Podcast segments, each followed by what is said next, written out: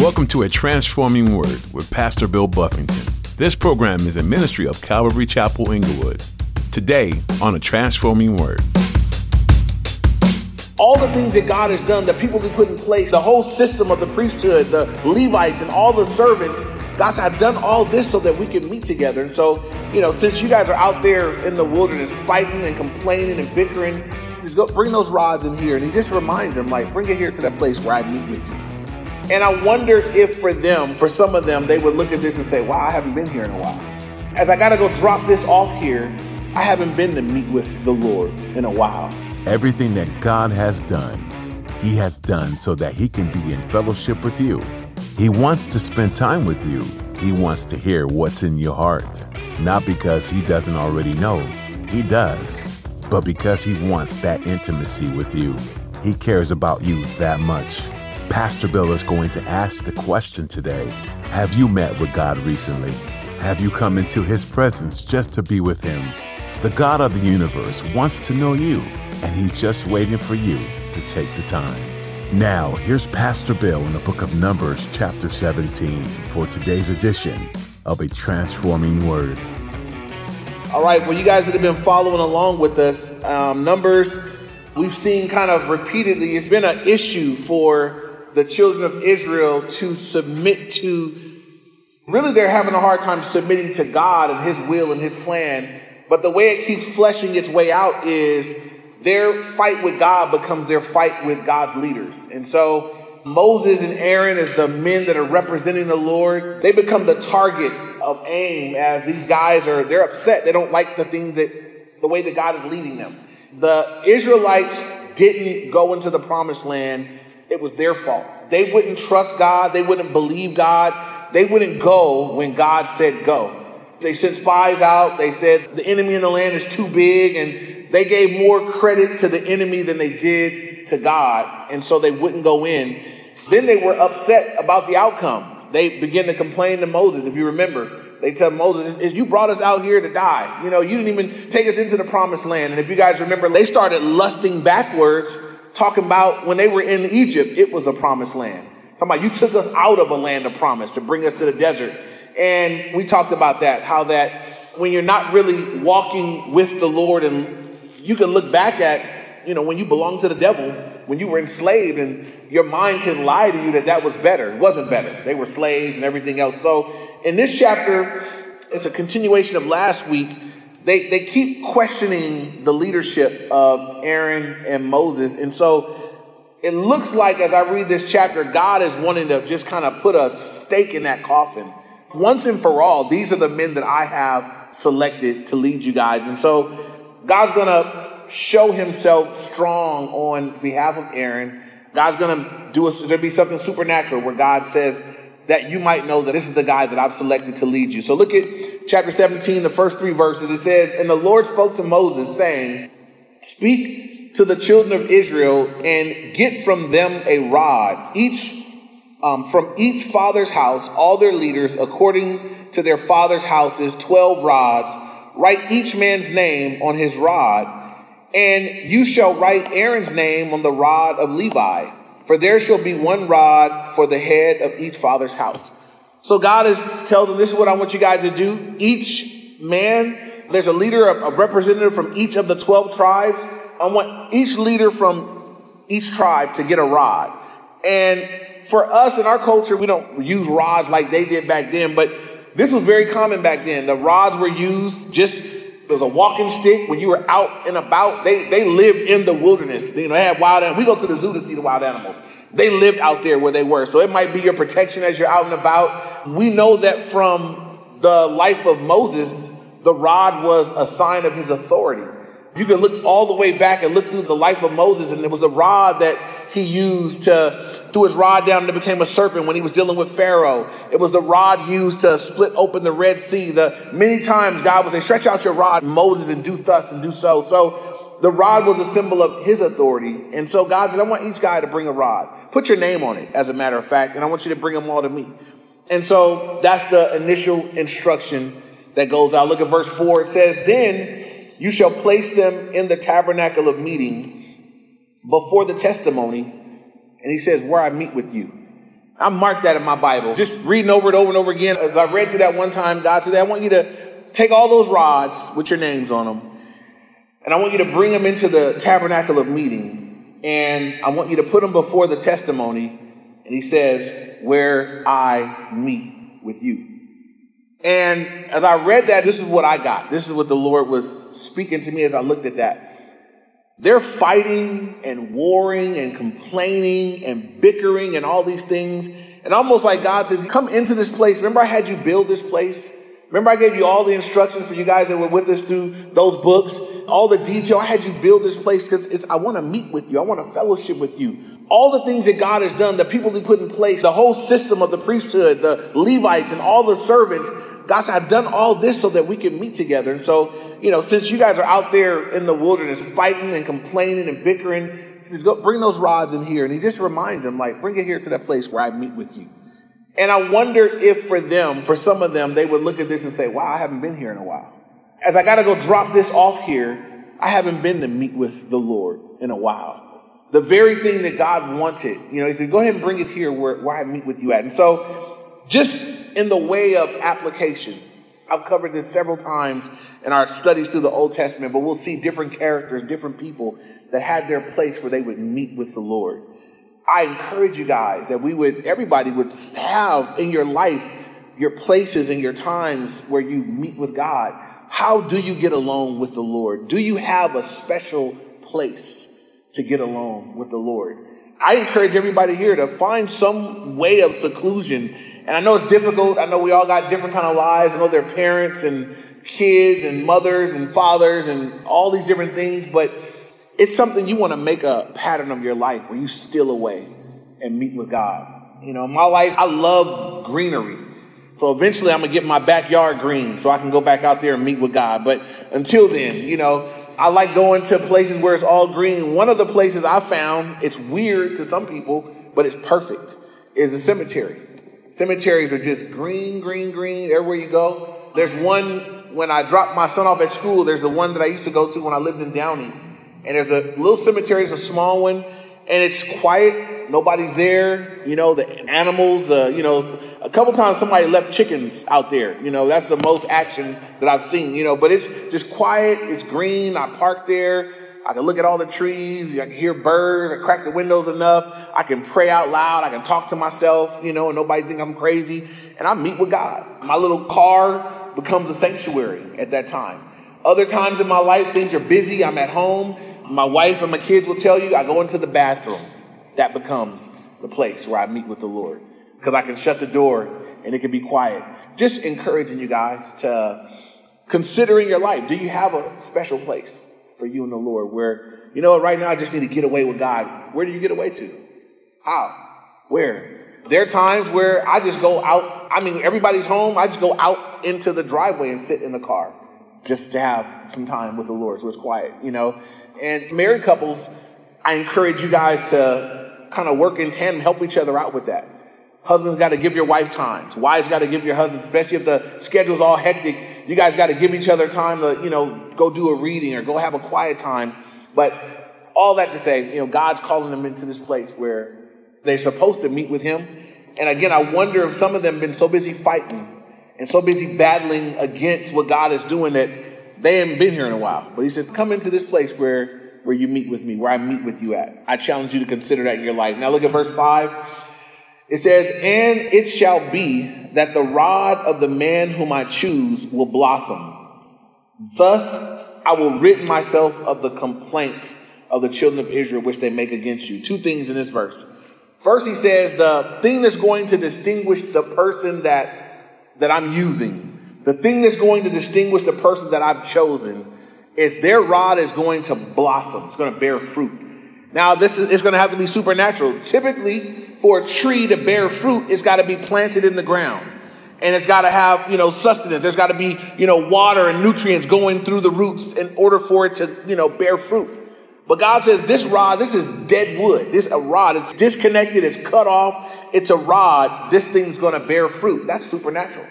God says that's what's going to identify the person that I choose. Supernatural fruit in their life something that you can't fabricate, something you can't manufacture, something you can't fake. You know, these guys weren't going to be able to fake this. God said, give me all those rods. Your name is on them and put them in here since all you guys, you guys remember the complaint? All the leaders came to Moses and said, how come you're telling us what to do? How come you guys are leading us? We're holy too. You know, they felt like we're just as good as you guys. How come you guys get to be the leader?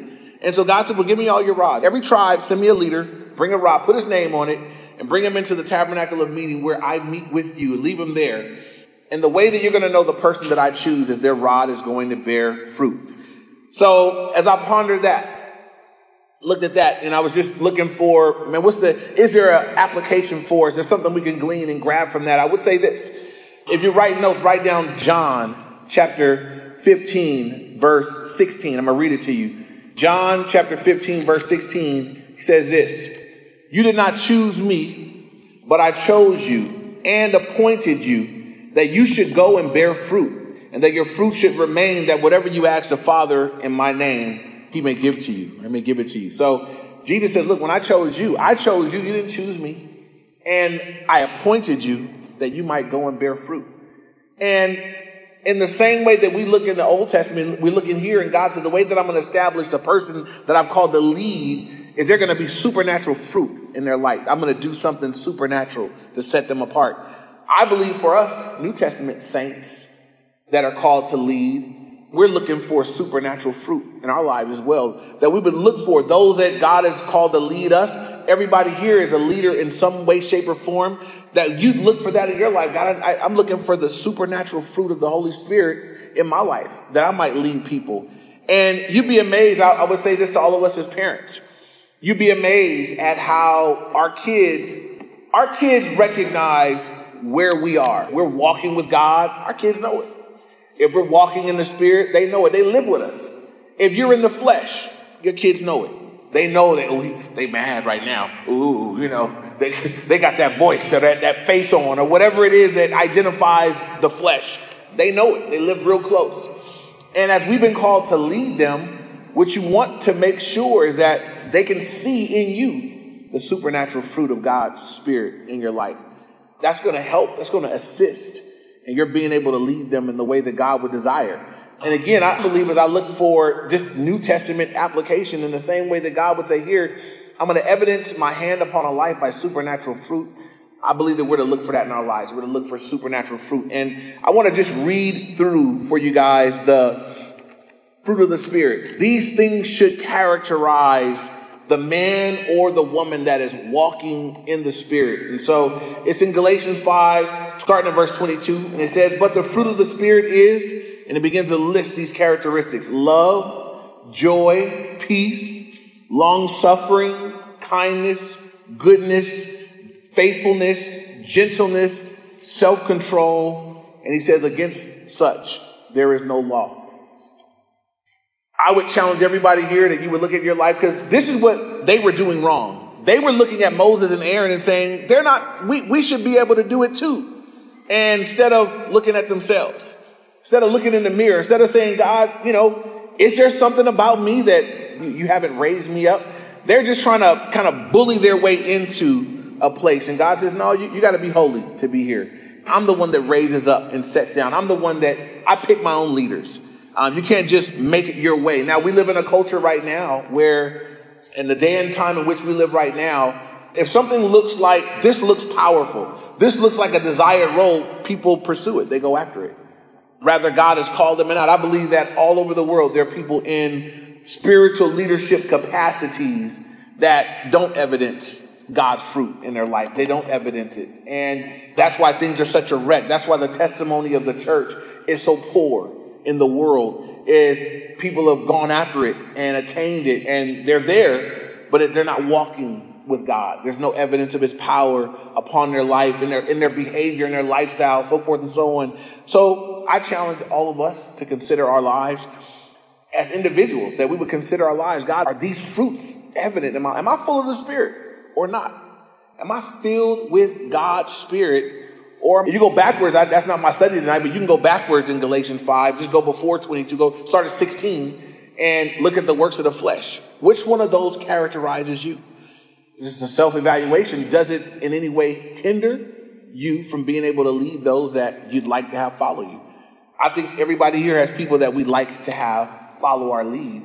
We want to be these kind of people. We want to be people that there's the, the supernatural fruit of God's Spirit upon our lives. And so, back to verse 5, God said, This is what I'll do to identify and set apart the person who I choose, the person I've chosen to do it. The second part of verse 5, he says, I will rid myself of the complaints of the children of Israel, which they make against me. Now, the fact that God says here, I'm going to rid myself of their complaints, God, I'm sick of it. I don't want to hear it no more. I don't want to hear that. I'm going to rid myself of their complaints. So I got to talk about complaining. We talked about complaining once before. I think we did a whole thing on it. And so here it is again. So I'm just going to give a reader's digest, but I'm going to give you some verses. You know, whenever God says things over and over and over again, probably because we need to hear it over and over and over again. First thing I would ask you is everybody here think about the last thing you complained about. Last complaint. You don't have to raise your hand and shout it out, but what's last thing you complained about? Now, you can complain within yourself. You can complain out loud. You can complain on the phone with your friends. All such complaining God hears. God hears the murmuring in your heart. God hears when you go ahead and let loose and let it out your mouth. God knows when you direct it at somebody. All such complaining, all is naked and visible and open to the Lord. So if you're writing notes, I've got five verses. I want you to write them down. We first talked about this in detail, if you remember, in Numbers 11. So write down Numbers 11, verses 1 through 4. And this is what we saw in Numbers 11, 1 through 4. This is when we really went in on complaining. First of all, it said that it displeased the Lord. As they complained and they murmured, God didn't like it. It displeased the Lord. Second, it says that he heard it. So we know that complaining displeases him. Uh, we know that we can't do it without him hearing it. He heard it. Third, it made him angry. So not only just displease him, it's not, God's not passively, it just doesn't make him happy. But then actively, God says, it makes me angry. It angered the Lord that they were complaining. And the problem with the complaints were that when God's kids complain, who are they complaining against? God. Right? When I complain about my status in life or my state in life, I'm always complaining against God. I'm really saying, God, you haven't been good to me. God, what you're doing right now is not enough. I need more. It's not good enough.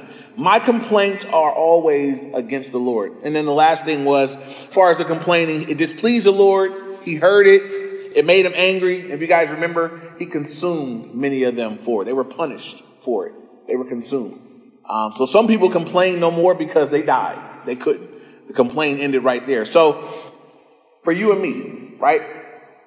There could be things that you're dissatisfied with that don't please you, that you're not happy with but we don't want to become people that complain. What's the believer to do? What do you do in a situation where, man, I'm not really happy with the way this is going right here? What should we do? Pray. Right? We can cry out to God. We can say, Dad, Abba, Father, Lord, this is what's happening right now. It, it, hurts me. It's very difficult for me. We could cry out to God. We could ask God to help us with what we're doing with. But understand this that complaining bears no positive fruits right? There's nothing positive. When you complain, God doesn't hear your complaint and say, oh, okay, let me help you with that. It's not, it's not a prayer. It's just a complaint. It's just void. Just goes out and he doesn't like it. So here's a few verses. Write them down. Keep them for another time. Ephesians chapter 4, verse 29. Paul wrote there that let no corrupt word proceed from out of your mouth. He says, but only that which is necessary or that which is useful let me go to it so I can read it right. Ephesians 4 29. Let no corrupt word proceed out of your mouth, but what is good for necessary edification, that it may impart grace to the hearer. So he says, hey, just don't let any corrupt speech come out of it. What is corrupt speech? Some people use that verse to speak about cuss words which I think, you know, it would qualify. But corrupt speech, the word corrupt there is actually speaking about what happens to a body that's decaying in the ground. Let no corrupt speech come out. There's things that just bring death. It's just negative. It's just bringing death. Let no corrupt speech come out of your mouth, but only those things that are necessary for edification that it may impart grace to the hearer. So when you complain, know that it doesn't do any of that. It is corrupt speech. And one of the things that we know about complaining is that it's contagious. If you work in a public setting, all you need is one person to complain about some new thing. And everybody, I know, and everybody just runs off with it. That's human nature. Everybody be running off complaining. Your kids, One kid complain, what is that, mom? on the plate. And everybody be complaining. It's contagious. It's a part of human nature. Everybody just runs off with it. So we shouldn't do it. No corrupt speech coming out of our mouth. Next thing, write down 1 Corinthians chapter 10, verse 10. 1 Corinthians 10, 10. And it says, speaking of uh, another scenario where they complained, I'll read verse 9. It says, Nor let us tempt Christ, as some of them also tempted and were destroyed by serpents, nor complain, as some of them also complained and were destroyed by the destroyer. Says they, those that complain, they were destroyed by the destroyer. That's one of the names for Satan. That's one of the titles for the enemy in the word. They were destroyed by the destroyer as, as they complain. So we don't want to give way to that. And then Philippians chapter 2, verse 14. I think this is probably the clearest reference. Philippians 2:14 says, "Do all things without complaining and disputing. All things. Do everything that you do without complaining, without disputing. God wants us to go along. And this is just for good measure. You write down Isaiah 53 7. And it talks about Jesus because Jesus is our example in everything. And it talks about how that when he was beat and he was wrongly accused and all the things that he endured, how that he took all of that and he didn't say anything, didn't answer back, just, just took it quietly. And so He's an example for you and I, right? Instead of complaining, I mean, we know that he prayed. We know that Jesus' communication, even on the cross, the communications were with his Father in heaven. And if you have things that are weighing on you, heavy on you, burdening you, it would be a much more fruitful and effective thing to cry out to God and to pray and tell Him than it would to complain, blast it out there and share it. And again, especially since we know that that doesn't please God, it's not what He wants for us. So here in the end of verse 5, God says, Look, I'm, I'm going to deal with this. All this complaining from them is going to be put to rest. It's going to be, I'm going to rid myself of their complaining. And again, when we study scriptures, we're always really we're studying God. I mean, I'm learning about Israel, I'm learning about what happened back then, but I'm also learning about God. And I just read the attitude of that. God said, I'm gonna rid myself. I don't want it no more. I can't take it. I don't like it. I'm gonna rid myself of these people. I don't want God to feel that way about me. I wouldn't want God to feel like I just need to rid myself of. I, I can't take. I can't hear any more complaining out of your mouth. I just need to rid myself. Everybody here knows people that you may feel that way about. Whew, just need a break. I don't want the Lord to be like, I guess I need a break from him. Just stop complaining all the time. I don't want to be that to the Lord. That's what they become to God. This is the crazy thing, right? Because how this thing all started, God loved them. God said, I want to bless you guys. I want to bring you into a land that flows with milk and honey. Like everything God wanted to do for them was so good, and they just wouldn't let them do it. They would not let God bless them. And we can read this about them, but that is this is us. They're us. Right? These things are written for our admonition that everybody here is the same God. He loves us with the same exuberant love. And he wants to bless your life. God wants to do great things in you and with you and through you for his glory. His desire is to bless his children. And as much as they were going to go into a promised land, God wants to bring us into the spirit filled life, the abundant life, the life that's abundant and abundantly blessed. And it's as we obey and submit and surrender that we get to enter in. Everybody won't enter in. Everybody won't receive all that God would do. But that's what God wanted to do for them. He wanted to bless them. And they wouldn't let him. They wouldn't take him up on his promises.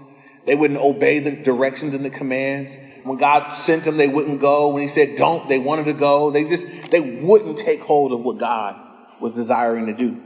And I would imagine, you know, I'm not God, but I would imagine that that would be frustrating for parents. You know, you have a desire to just, you want the best for your kids and you're guiding them in the way that's best for them to, to see them just not take it. It's frustrating.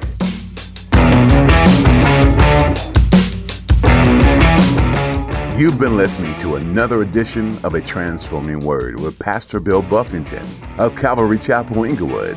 Thanks for tuning in. The book of Numbers, well, it has a lot of numbers, but there's much more in this book than that. During their long, drawn out journey, the Israelites' faith in God is tested. In return, these wayward people test God's patience towards them. But God remains faithful and true in looking out for his chosen people. When you think about it, it's no different today. People disobey and test God's patience, while they also endure hardships and challenges that they wouldn't have desired. But in all, God remains faithful through and through If you missed any part of this series in the book of Numbers, you can hear these messages by going to calvaryinglewood.org. A Transforming Word is a radio ministry of Calvary Chapel Inglewood. If you're ever in the Inglewood area, we like to meet you. Our service times are on Sundays at 9 and 11 a.m. and Wednesday at 7 p.m. If you're unable to visit in person, we stream our services online. For more information, such as directions and links to media pages, just visit calvaryinglewood.org. Again, that website is calvaryinglewood.org. Thanks for tuning in today to a transforming word. Next time, Pastor Bill will continue teaching through the book of Numbers, verse by verse, chapter by chapter. You might be surprised by how things in this book might apply to the very things you're working through in your own life. So be sure to join us again to hear and be challenged by a transforming word.